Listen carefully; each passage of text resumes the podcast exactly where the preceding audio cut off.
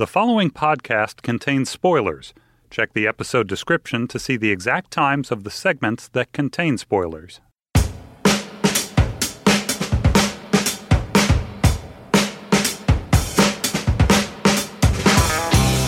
Hello and welcome to the Vulture TV podcast. I'm your host, Gazelle Emami. On this week's show, we're talking the night of finale. Plus, we're joined by two legal experts who will explain what the show got right and wrong. That's coming up, but first, if you have any questions for us or ideas for topics you'd like to hear, leave us a voicemail at 646 504 7673 or email us at tvquestions at vulture.com. I'm here with New York Magazine TV critic Matt Zoller Seitz. Hey, Gazelle. Hi, Matt. And Vulture TV columnist Jen Cheney. Hi, Gazelle. Hi, Matt. Hi, Jen. Hey, Jen. So, the people really love that cat on the night of, huh? I love the cat. I feel like that's like the majority of this my social media feed was like all about the cat. And I'm a dog person, and I really like the cat. That's probably the best. I think that's probably the best uh, uh, screen cat since the one at the end of uh, Breakfast at Tiffany's. Oh, oh, yeah. Well, what about Inside Llewyn Davis? I love that cat also. Oh, Inside right. Llewyn Davis also has a great cat. We could do an entire cats That would be great. Podcast. cats on cats of television. The cats of TV and the, the yes, yes. There's not too many of them though because you can't get a cat to do a damn thing. they just look at you and kind of you know inwardly roll their eyes. Yeah. I, I also never realized that we were being filmed all over New York quite so much. Like yeah, that's the show disconcerting. and like crystal clear like resolution. Yeah, yeah. Uh, I don't know how accurate that is, but I it, I don't know. It seems like it's probably it's- somewhat it- accurate. That's that's something that I actually I did a little bit of writing about that when I was at the Star Ledger uh, after 9/11. The number of surveillance cameras in in the tri-state area in, increased drastically, as you Oh. can imagine. And uh, now uh, there's a point. I believe I believe it's true that if you are out on the street anywhere in Manhattan. You're on video. Like there's on, you know, like there's little pockets here and there where you may not be, but in most cases, if you're if you're on a sidewalk or a public street, there's a camera on you. yeah. I, I felt like the show's um, inability to really figure out how it felt about that and how it was going to use it was one of its major failings. Yeah. Let's talk a little bit about the finale and how seamlessly do you think it kind of brought its various threads together? I mean, I felt like what they did early in the episode was just tick off all the the usual suspects, for lack of a better way of putting it, the people that we thought were most likely to have done it, and they put them all on the stand and went after them one by one, and really kind of knocked them out of contention, as it turned out.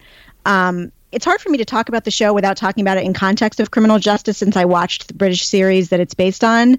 And both of these shows did a lot of 11th hour information reveals that changed everything. I But I thought- and I, I, I mean, the, the stuff on the security camera being a great example of that. I thought the night of handled it better than the British series did, uh, and I thought there was a lot more kind of nuance in the way they portrayed what went on.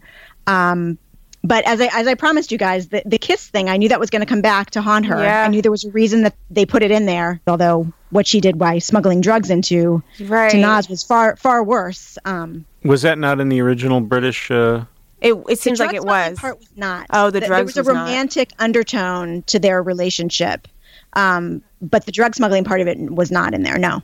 I was really upset by why the kiss happened and how they dealt with it in the finale because it felt like it was really used just to have John Stone come in as this savior figure, just like he was in the beginning, and to have these, you know, in the end, these two white men are who save the day, and Right. him and Box. And not that there's anything wrong with that, but it just felt like what they did to lead to that didn't feel like good storytelling to me. This is my Y- you issue. know? this is my issue with the entire show, and it's like there's so much about this show that is wonderful. Wonderful. I mean, the, the performances, the look of it, the atmosphere of it, and there are in, many individual moments, individual scenes that I think are brilliant. But there's something fundamentally off about this entire show, and I think it got worse as it went along. I thought the first episode, I thought they really had a strong grip on what they were doing. Episodes two and three continued to hold my attention, but then it started to lose it a little bit for me. And the reason, like all of the various problems that I have with the show, follow fall under this umbrella of what you were talking about, Gazelle, which is it's there are articulation problems. Like, you know, who is Naz as a person? Who is he? Well, okay, yes, he's an opaque character. He's a mysterious character. That's fine. But there was a certain point after which I felt like he was like they had drawn the curtains on his soul, Right. not to make any particular statement about human nature, the criminal justice system, or anything else, but to give themselves cover to to sort of pull plot twists out of their butts, and we Yeah. could go like, "Oh, I guess that could work." We don't really know anything about the guy, and they did that with. They did that in so many other areas too, and like Jen was talking about the eleventh hour revelation of things that I felt like should have come up sooner, and and like and what I'm talking about here is context. I'm talking about storytelling context, and like this for me was a show that does really really difficult things with seeming effortlessness but but fumbles the basics. And among the basics they fumble are how competent are these people who are involved in the case? And we're going to mm-hmm. talk about that with the experts as well. But you know, the prosecutors, the defense team, the cops often seem incompetent. And if the show had established from the outset the people in this system are overworked, um, they're easily distracted, they've got too much on their plates, or something, then I would have been able to accept that. But instead, like they alternate between portraying the district attorney, um, John Stone, uh, Box, um, you know, a lot of other people sort of swirling around the case as being incredibly competent, cool, tough, professional, experienced people. And then you got things like it seems like they wait until the trial is well underway to ask basic questions about who has a claim on the house. You know, Right. things Right, like that. And right. and like in the matter of like okay, so this kid is uh, supposedly charged with stabbing a woman to death, like you know, hitting her 21 times with the blade of a knife, and yet he has he has almost no blood on him. Right. That was a big question I saw going around Twitter and stuff that I hoping our experts will be able to shed some light on. Yeah. Why wouldn't they bring that up? I yeah, don't and it's like why are, why is the show not interested in this? Why Yeah. it seems like is it the people involved in the case who are not dealing with this until much later than they should, or is it the show that's waiting? I mean, I think it's they the show that's waiting. I mean, I do think in the case of Chandra, who she established herself as being, you could see that she had some some skill as an attorney, Right. uh, and that she was a very smart and capable person. But she was also they did establish that she was inexperienced. Would she have made such major errors in judgment? I, I, I'm not sure about that. With that much But- at stake? Yeah, I mean that that seemed strange to me. And like, Um, even if she was inexperienced, it felt like she was at least a level-headed person. That was what she felt like. She that's the characterization I took away from her was that she had a good head on her shoulders, and even though she was inexperienced, she had good judgment, and it just like completely went in the opposite direction. She seemed like an idiot a lot of the time. yeah, Really, I mean, it was really bad. It was really bad, and her characterization, I think, of all the major characters, was by far the weakest. And I think that actress who plays her, Amara Karan, deserves some kind of like hazardous duty pay or a medal or something because she really made, she really, really went the extra mile to try to make this character make sense, even though I think on paper she didn't. You know, I think one thing I struggled with is what type of show is this? Who is this show about? and it sometimes it felt like a procedural where you thought that it was going to be more of a who done it type of thing. Right. And then other times it felt like a character study. And I think by the end I realized, oh, this is a show about John Stone. I didn't realize it was so much about him, but he kind of gets the hero's narrative in the end and it it felt and like given how much time they spent on his eczema and the cat, it's like okay. And his sex life. He yeah, and his sex life. Like this is a show about him. A lot of the commentary around this show kind of praised it for, you know, its its insights into the criminal justice system and kind of the social issues, political issues that it raises, but I just I didn't get a sense that it was handling any of those with nuance. Ah, see here, and And- this is the crux of it for me. Is that to me the key scene as far as evaluating the show critically is the scene in the copy shop when he's when he's looking through the photos and he's I guess he's making a blueprint of the apartment, and the and the employee at this copy shop says to him, "What are you uh, What are you doing? You're making stuff for Law and Order?" And Stone re- replies with what felt to me like a note of condescension. And it felt like an e- sort of an extra dramatic commentary on an inferior form of television, i.e., Law and Order. When in fact, what you're looking at here, when you get to when you get to the end of it, what you're looking at is a Law and Order episode shot through a charcoal gray filter, stretched out to fill eight hours. Right. And it's like you shouldn't be dissing Law and Order if basically that's what you're doing. And and it reminded me of what the experience of watching AMC's The Killing, which likewise was, you know, as far as production values go, was absolutely aces. Like that was one of the best looking, best sounding series on the air at that time. So much so that I continued to watch it just as like a visceral bath. You know, like the way that I watched Boardwalk Empire, even when I thought it was terrible, I would continue to watch it just because it looked and sounded so great.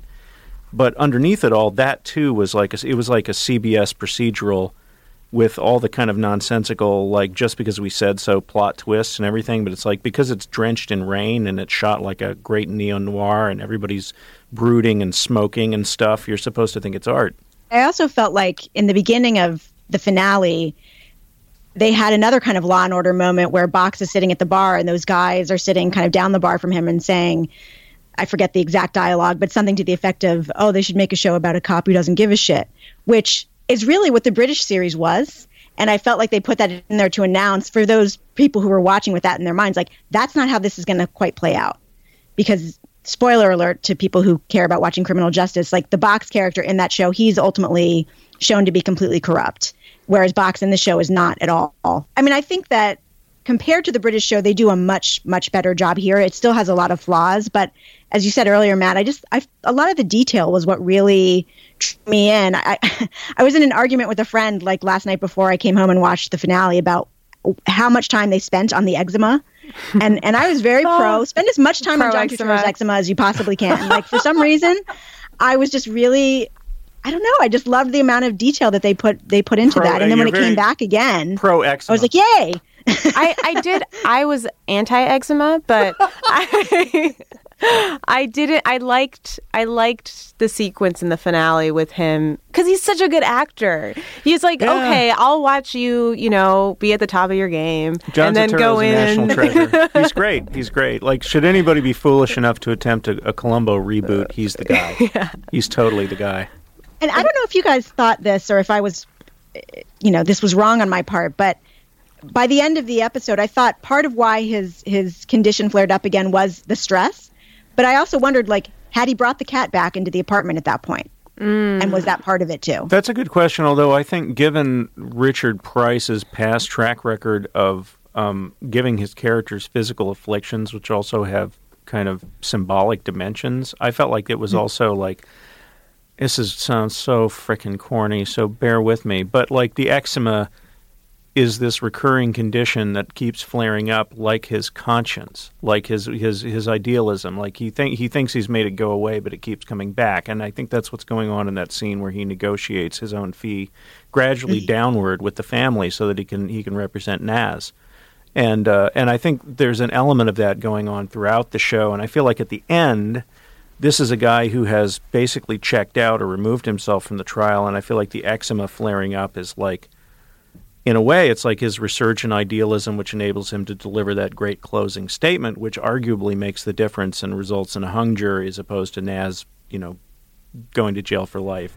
I'm going to be honest with you. This isn't what I normally do.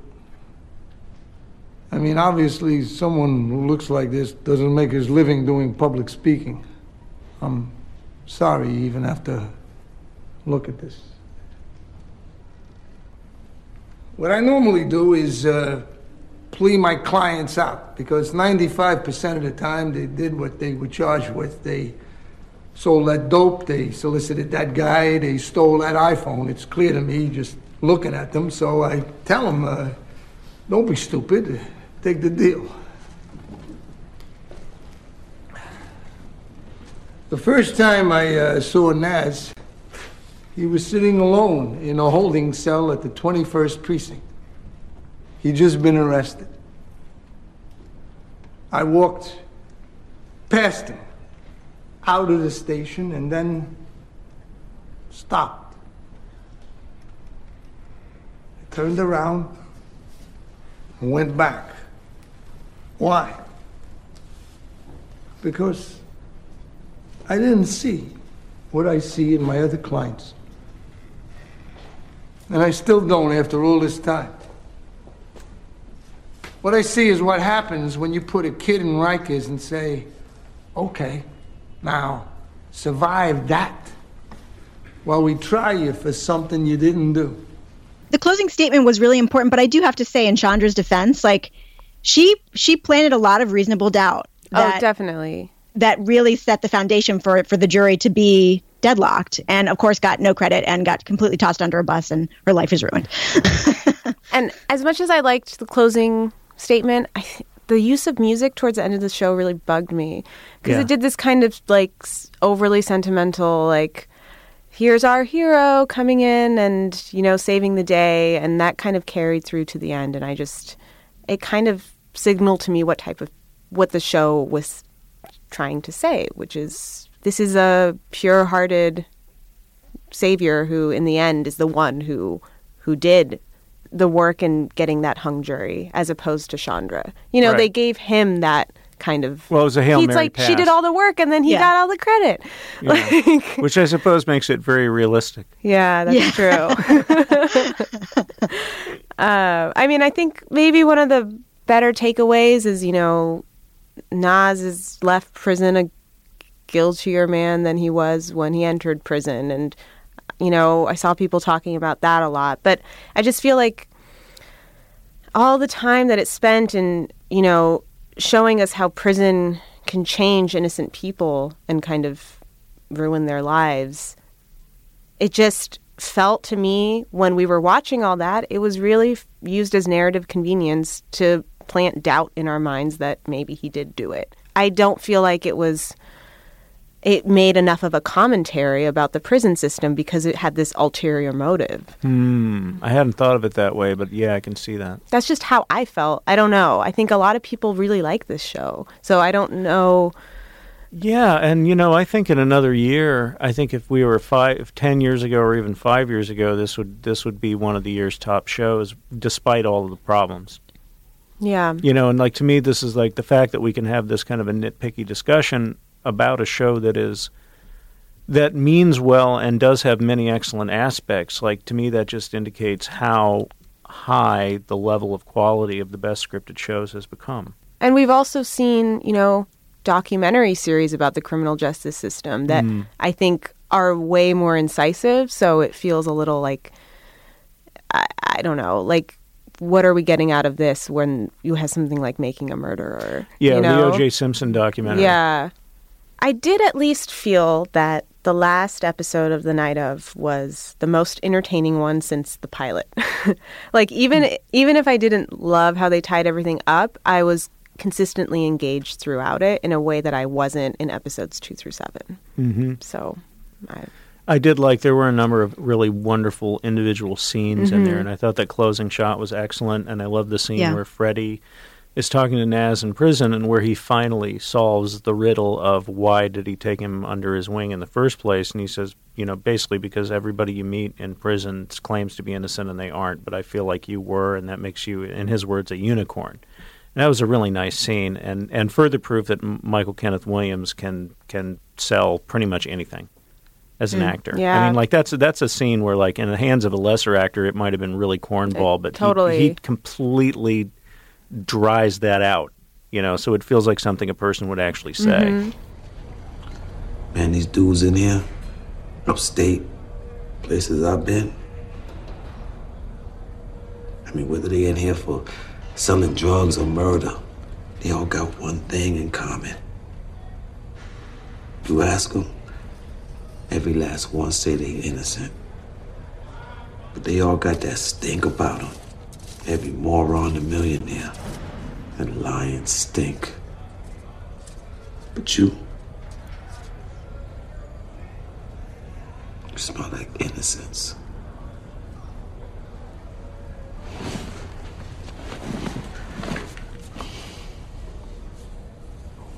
You're the real deal, Naz. That makes you one of a kind.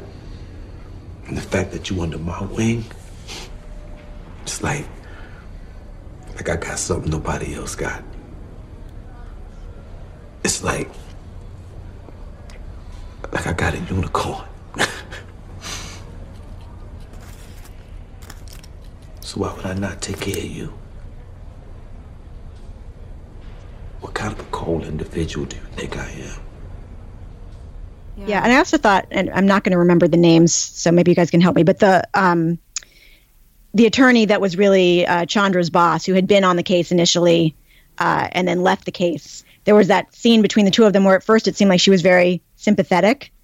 Uh, but then she's kind of like, you know, I don't have time, and by the way, clear out your desk. Yes. Uh, and I thought, I thought, as, Glenne as Headly, awful as it was, Headly's that character. felt that felt like a pretty authentic potential um, conversation that would have actually happened. Yeah, yeah. The sense of fatality of of um, things being a fait accompli was also another aspect of the show that I liked. Where it's like even if people understand why people did things and they're sympathetic, they still are merciless in how they deal with them. To me, the the there's a lot of really good actors on this show, but I think my favorite is Jeannie Berlin. And just to clarify for people, we're talking about the woman who plays Helen Weiss, who's the prosecutor. Um, and I would watch an entire show about her. And the She's way the she greatest. that that scene with her uh, questioning The Naz forensics. the- oh, oh! I thought you were going to mention a different one. Oh, the forensics one. That one's really good. Oh, in the finale. No, Or- yeah, no, the one before Oh, that, the but one the one where she questions Naz in the finale so was good, great. yeah. But I was going to mention the one where the with the uh, with the celebrity forensics expert who's written the books. Yeah. Like that scene, I've actually watched that scene probably four times. You know, just because it's such a beautiful little short film in and Mm-hmm. of itself, and you get and, and and I love there's like an undertone of strategic flirtatiousness, and they're both trying to be really charming, and but the way that she sets she lays traps for him and then springs them is just great. The knife you described as missing from its set. Do you know when it was bought? No, but I know it couldn't have been later than 2008 since that's when that model was discontinued. I bought my husband an electric drill with an array of two dozen drill bits in 2008. Admittedly, not the most romantic birthday gift, but he's a happy putterer. So am I. I'd find it romantic. My point is, I I think we already know. Dr. Katz, we've both been doing what we do for a long time, and it's put us in courtrooms for too many days. But as a result, we know the rules of the court. And one of them is you answer the questions I ask, not ones I don't. Sure. Okay. After six years, how many of those 24 drill bits do you think are still in their case? None of them. None of them. My husband has lost them all. I know what you should get him for Christmas. He doesn't deserve it. Okay. Now you can answer the question I haven't asked because you know what it is. The missing fourth knife it could have been lost or chewed up in a garbage disposal or thrown out at some point in time. Somebody should just cast the two of them as like a couple. you know, have them have them playing like a couple of college professors who are really dripping sarcasm or something. Yeah. But yeah, they're great, and I and I also love how unglamorous almost all of the characters on this show were. Like they were filled. The show is filled with faces of people that you might see on the bus or in the deli. You know, like like you don't you don't see a cast like this very often. Like especially on the networks. This is one area where cable totally blows away the broadcast networks because on the broadcast networks, particularly on Fox and NBC, you see characters like are routinely cast 10 to 15 years younger than they would be if their characters existed in real life and they and they all look like they're catalog models mm-hmm. And you don't get that here. You know like Turturro um, looks like a real guy. I mean Jeannie Berlin they all they all seem real. Like Michael Kenneth Williams seems like a real guy. Like like you know they're all just lived in. They just feel really lived in. Yeah. and it adds so much. We're going to continue talking about the night of, but we're going to have a couple legal experts join us to break down how accurate the night of was.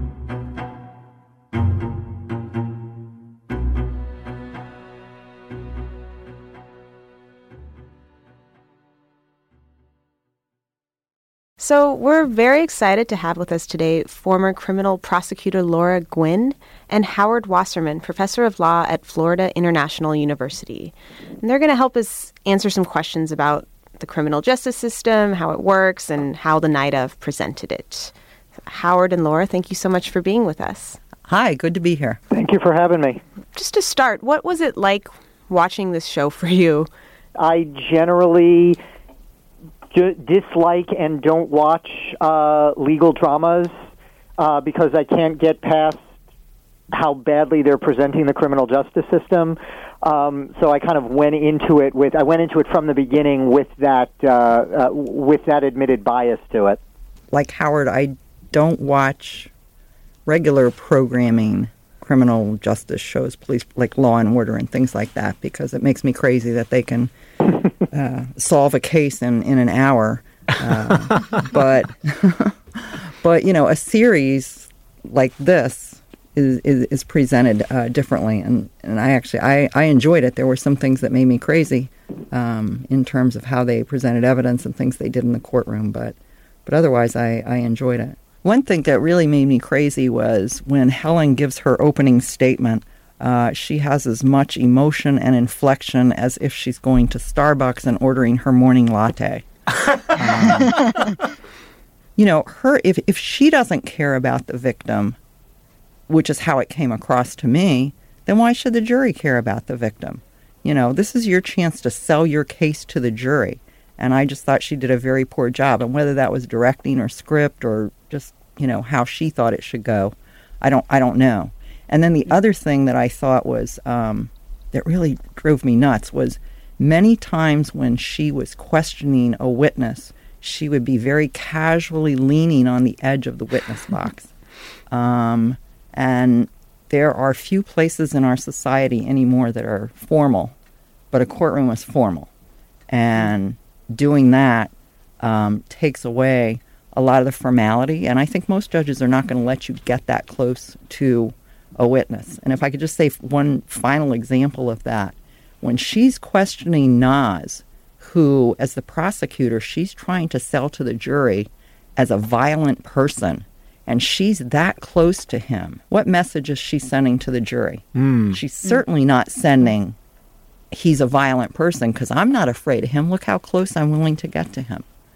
And being That's in a courtroom, part of it is theatrics, part of it is body language, part of it is what juries see, not just what they hear. The one thing I, I, I liked about the show quite a bit is that it presented what I think is a real life situation of you saw a whole bunch of events that when we look back on them can be ambiguous. They can be spun by either side to either suggest innocent or innocuous behavior or guilty behavior. In most cases, really are about taking things that we have a sense happen and then trying to make arguments off of those facts as to which version of events the prosecutors or the defenses is, is more convincing and, and better matches reality. The thing that, that just kind of drove me nuts was,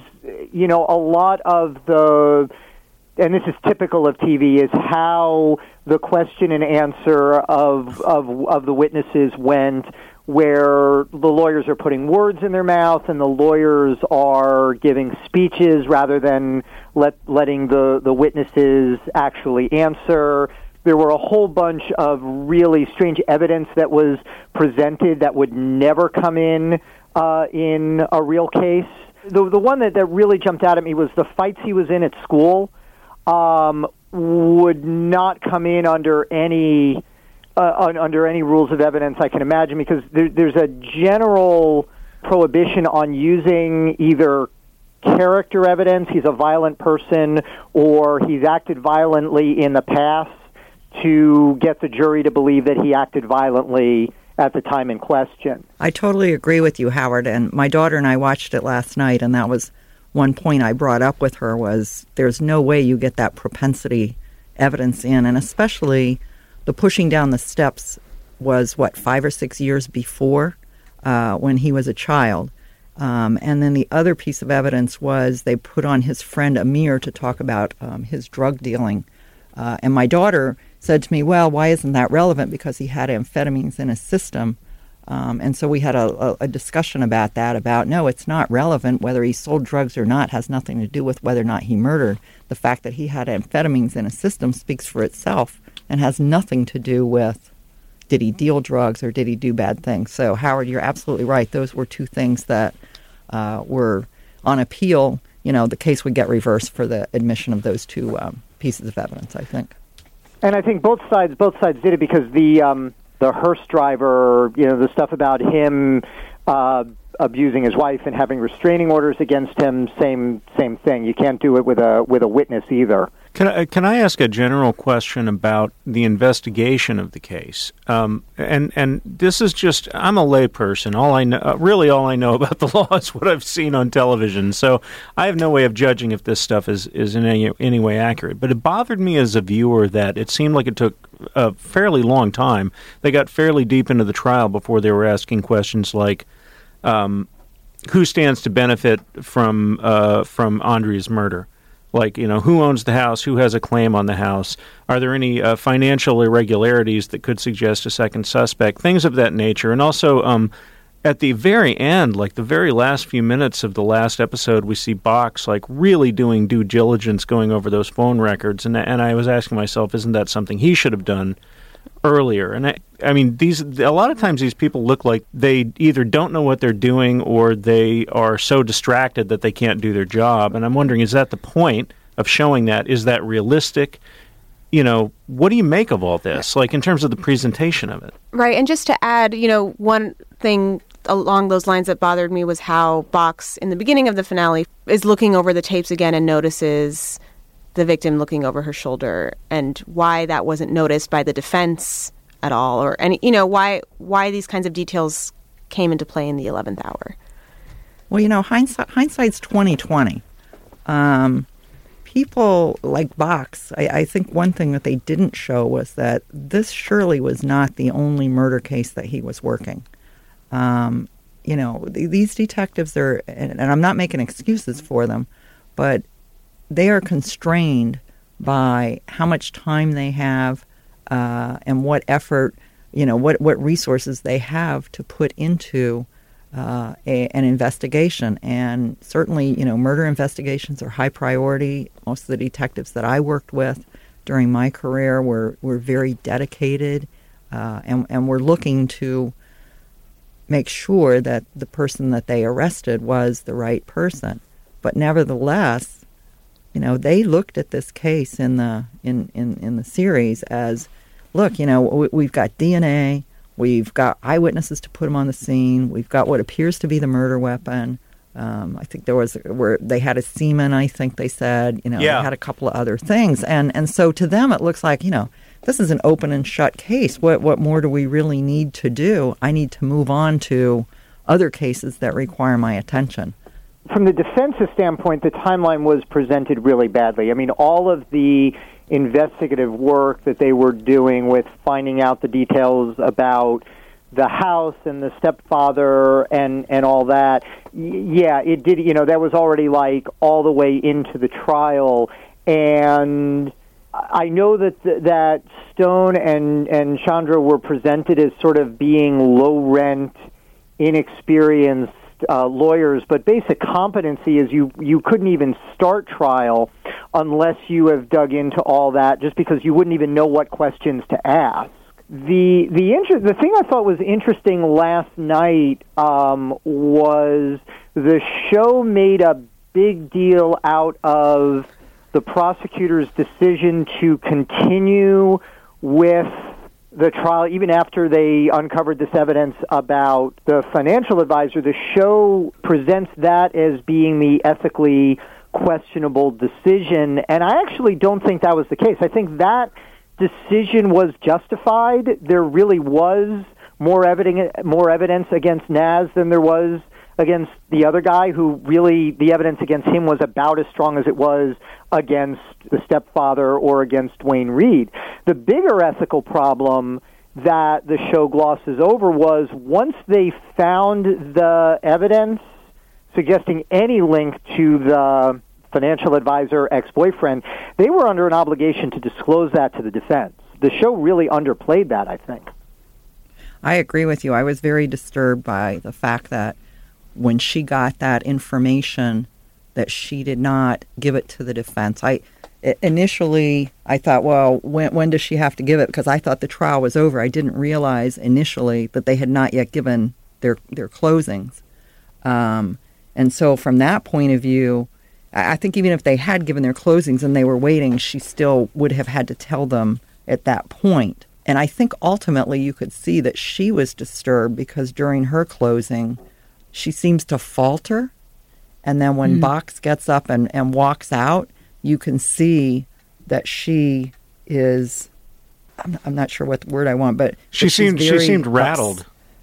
There you go. That I mean, that's a good word, and I think it was because she realizes that that Box was disgusted with her for standing up and making this argument when she knew darn well that there was another good suspect, and I think at that point she almost looks within herself and realizes that you know she can't really get up there and and and, and say that. Um, I think the reason why why she decides they're not going to re-prosecute uh, is because she has this information and maybe she knows in her heart. Sometimes you just feel it that it's the wrong person, even with the evidence there. Sometimes you just feel that it's not the right person. There's a show on Sundance right now called Rectify, which is about a, a, a an accused rapist murderer who who uh, is gets out of prison on a technicality, and uh, there's all these forces that are trying to get him back in prison. And one of the things they go into is this prosecutor uh, and uh, this um, senator who basically don't want his verdict to be overturned. They don't want it to be challenged because they see it as a threat to basically the uh, the authority of the state. And and there's been a lot of coverage in the last five to ten years, uh, particularly because of the Innocence Project, about prosecutors sticking to their story no matter what. Like even when there's evidence that that there might have been another suspect, or simply that the person who was convicted of crime didn't actually do it. And I'm looking at this ending of the night of, and I'm thinking, how often does this happen in the real world in a case like this high profile, where somebody's career really is at stake? To have a uh, district attorney just in literally in the last minutes of their of their uh, closing argument say, you know what, maybe this isn't the guy. You see her being rattled by Box leaving the room. You see she seems guilty. She seems kind of ashamed of herself. Is this something that happens more often than we know? Is it something that occasionally happens? Do would we ever hear about it if it did happen? I'm fa- I'm just fascinated by this whole element. I think when a prosecutor is not certain at that level, there would be two moves. One would be to drop the charges. If you're really sure, then you drop the charges because you want to give the be- the the defendant, the accused, the benefit of that more certain resolution.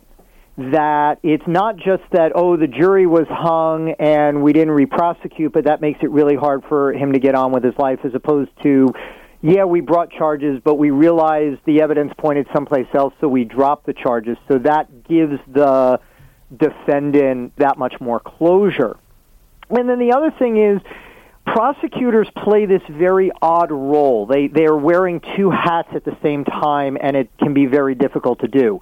And one of them is they are supposed to be the Sir Thomas More man of man for all seasons, hmm. seeking to do justice.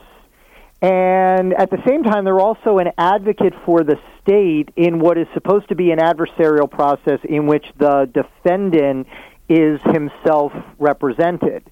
Uh, and so, one way of thinking about it is, and, I- and I think is justified in a case like this, is you know, I'm going to go ahead with this prosecution because this is where I think the strongest evidence is.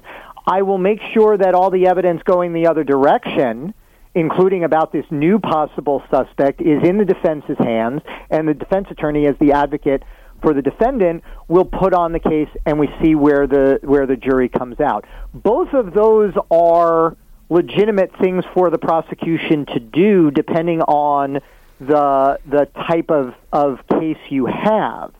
Um, the middle ground that the show struck, I think, in some ways, is the worst of all possible worlds. Well, I have a procedural question. Like Matt, I am a layperson. Uh, I got my law degree from the Grinder School of TV Law, so I don't know anything real when it comes to the law. But um, you know, when the jury comes back and they're they're split, it's a hung jury, and the judge reluctantly says, "Okay, this is going to be a mistrial," and turns to the prosecution and says, "Are you going to retry this case?" And Helen Weiss makes the decision at that moment, as you said, because uh, you know something is telling her maybe that this is the wrong thing to do to, to keep trying Naz. But would they just be able to make that decision in that moment in the courtroom? It seemed to me that that would have been something that would have there would have been some discussion, and that would have maybe been been resolved at a later time. Very unlikely. Uh, there were two things that happened. Uh, the judge said to the uh, foreman, "So what was the count?" Uh, you don't usually. I've never seen that in a courtroom. The judge doesn't want to know the count. Nobody wants to know the count. Well, the, prosecutor and the defense want to know the count, but as a matter of public record, uh, I've never heard a judge ask that. But to go back to your question, uh, no, on a high profile case like that, usually the judge wouldn't ask at that time, Are you going to retry it? Because he knows that she's got to go back and talk with the higher ups and they're going to conference the case. They're going to look at what else could be done, should anything else be done. They would talk about um, uh, the, the, the other suspects uh, and whether or not how much investigative work should we do in terms of those other suspects? What should we do? You know, there would there would be a period of time. The judge might say, "Okay, let me know in a week, two weeks, a month," or he might say, "How much time do you need?" She seemed to be a pretty senior attorney, but again, I think in a high-profile case like this was, um, she would not make that decision on her own, but would make the decision uh, in concert with her supervisors. The judge also basically tried to bully the jury into going back into deliberations, which, which he can't do. The judge is. Oh, it happens allowed- all the time. That happens all the time. In but in that blatant like I don't accept that you're deadlocked. I mean, the judge is supposed to sort of prod them, remind them of their obligation to to discuss and del- and deliberate and to uh, get a sense of of where they are, so the judge can kind of prod them a little bit. But that seemed to that seemed to cross the line a little bit. It was more overt than what most judges do. But Yeah. the truth is, they do kind of bully them into, you know, they give what's called an Allen charge and they say, well, you know, you've got to go back and you guys have to listen to each other and, you know, change your mind if you think the other person. I mean, it is a form, a, a little bit of a form of bullying, especially, you know, I mean, I've had, ca- you know, you have cases where a jury's out, let's say, for 10 hours over two days and it was a week long trial and they come in and they look all worn down and they're like, we can't reach a decision. And then, you know, the judge tells them, no, you got to go back and reads them the Allen charge. And an hour later, they, they come out and they have a verdict. And it's like, whoa, it's a miracle. um, but, but, but, you know, I, I mean, to some extent, it is a little bit of a form of bullying where, you, where you're basically saying to the jury, no, you're not going anywhere till you make a decision. That's exactly what it Um, seemed like. Like it actually seemed like it was like I really honestly thought that he was going to turn to the jury and say, "You're going to go back in there, and you're not coming out until you have a verdict." yeah. To go back just a little bit earlier in the finale, you know, we see Chandra put Naz on the stand, and it's clear we're supposed to think this is a terrible decision. Under any circumstances in a case like this, would it have made sense to put him on the stand? Was that a completely crazy thought that she had, or was Because it? that happens in the movies Yeah. all Yeah. the time. Like there's a- almost every like like murder sort of trial story. There's a point where it's like we should put them on. We should put them on the stand. We should put the accused on the stand. How often does this happen in life, as opposed to how often it happens in the movies? Hardly ever. Quite frankly, you know, most of the time they're guilty, and the ju- the the defense attorney's not going to put them on, and and let the prosecutor have at him, especially if he's got you know prior convictions or, you know, or or other stuff in his background. There were a lot of times as a prosecutor where you look at the jury and you know if the defense is somebody else did it, you think that jury's you know for the for the jury to believe that maybe somebody else did it i think that they want to hear the defendant get up there and say i didn't do it because then they can plausibly believe that well maybe somebody else did. And i know howard's going to say and he's right the the judge is going to instruct the jury the fact that the defendant did not testify cannot be considered by you. You cannot hold it against him or consider it in any other way. But the truth is, we're all human beings, and uh, juries try to abide by by the um, instructions. But I think most people would find it very hard that if you're innocent of a murder that you've been wrongfully accused, I think they would f- they find it hard not to have that in the back of their mind. Why didn't he get up and say that he didn't do it? One of the things that was interesting was when John and, and Chandra are debating whether or not to have him testify, uh, John makes the argument that if he takes the stand, the jury is going to demand that he prove his innocence. So they're going to be inherently suspicious of his testimony. Whereas if he doesn't take the stand, he's he's cloaked by the presumption of innocence. And that was the, the view that John put forward. Whereas I think the more common view is what Laura just described that if you really are innocent, why aren't you getting up and testifying and actually explaining your side of the story? So it was a very, two very different perspectives on why the accused should or should not testify. I didn't think it was a bad decision because, again, what you had in the case were a lot of facts that were kind of ambiguous that the defendant could explain why he left let let her get in the car and you know why he rushed out and and why he asked the the question that he did. Um i think the problem was that chandra left too much of that to be gotten into on cross examination mm-hmm. where the prosecutor could kind of wear him down rather than presenting herself the good and the bad from his story and trying to make the best version of it um, for the for the jury. Um, so I don't think the decision was terrible. It was really poorly executed. Well, speaking of that, you know, a lot of people on Twitter have been wondering, you know, why the defense didn't do certain things and one of the questions that came up a lot was the fact that Naz wasn't covered in blood that night. Yes. And it didn't huge. come up in the trial. Did that seem very unusual to you that the, the defense wouldn't bring that up? I would hammer that if I was a defense attorney. That was the first thing that I noticed when I was watching it. I'm like, it it seems like such an open and shut case, but the the the the room looks like a Jackson Pollock uh, painting. You know, it's got yeah. so much. I mean, think about yeah. it. It did. You know, there's yeah. got so much blood everywhere, and he's got no blood on him, and the inhaler has no blood. And yeah, I mean, I I thought those were uh, very very glaring, reasonable doubt uh, pieces of evidence that should have been hammered uh, by the defense. Is there anything else that you think the show, you know, either got really right or really wrong or anything else that kind of sticks out to you? I liked the way that it showed the sort of coziness, the insularity in some ways of the criminal justice system. If you think about the judges would um, uh, speak to Stone and, and, and they would call him John. And in particular, the judge who did the arraignment said, John, is that a relative or, or was it right place, right time? And it shows how well these people know each other.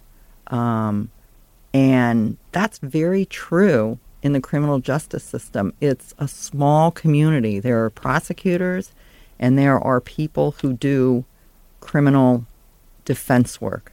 You don't too often get an, an Alison, what was it, Alison Crowe? You don't too mm-hmm. often get somebody like that defending these cases. Um, and that's something that people don't really realize it is a small community. People know each other well. Um, remember when John goes in and sees Helen, she says, "Oh, you know, how how was the foot? How are the how's your son doing? Something like that." These people know each other. I really liked the the Rikers Island stuff um, because I think it really drove home the problem of pretrial detention and the effect that that has on the individuals who go in there um, where it is essentially prison, even though they haven't been convicted of anything yet, and they are still innocent in the eyes of the law, and the effect that that has on them, and just on their ability to defend themselves and to help with their own defense and to be accessible to their to the to their lawyers. That is really something that we're the discussions that we're seeing more and more of, and Rikers is an extreme example of that. Um, and I think that that depiction and how that is, is, sort of off to the side of the of the criminal justice system uh, was a really important thing to see. Um, the thing that I did not like and that you know a little bit sours me on the sh- show is and you guys talked about this last week is the depiction of Chandra and the depiction of women lawyers generally I think it fell into those really bad traps of depiction of women professionals and the male professional always being the one to ride to the rescue. Mm-hmm. Mm-hmm.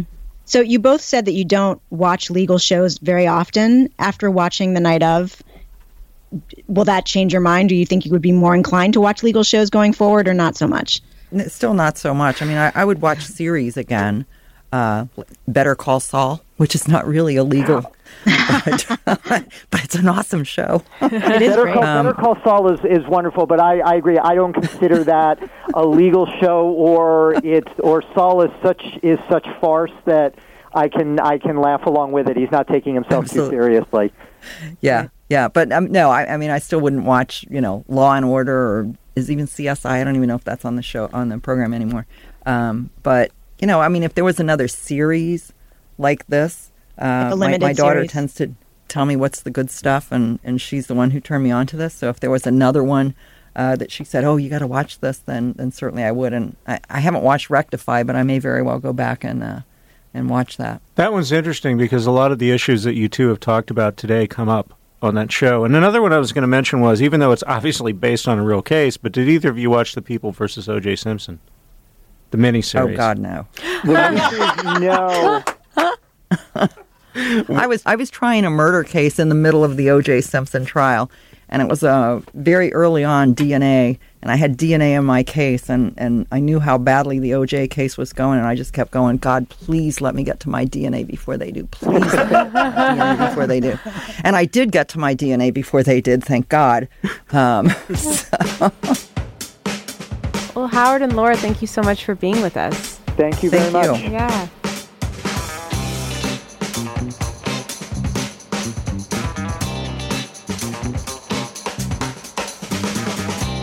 That's it for this week's Vulture TV podcast. Don't forget to email us your questions or comments at tvquestions at vulture.com or leave us a voicemail at 646 504 7673. The Vulture TV podcast is produced by Sam Dingman. Laura Mayer is our Director of Production, and Andy Bowers is our Chief Content Officer.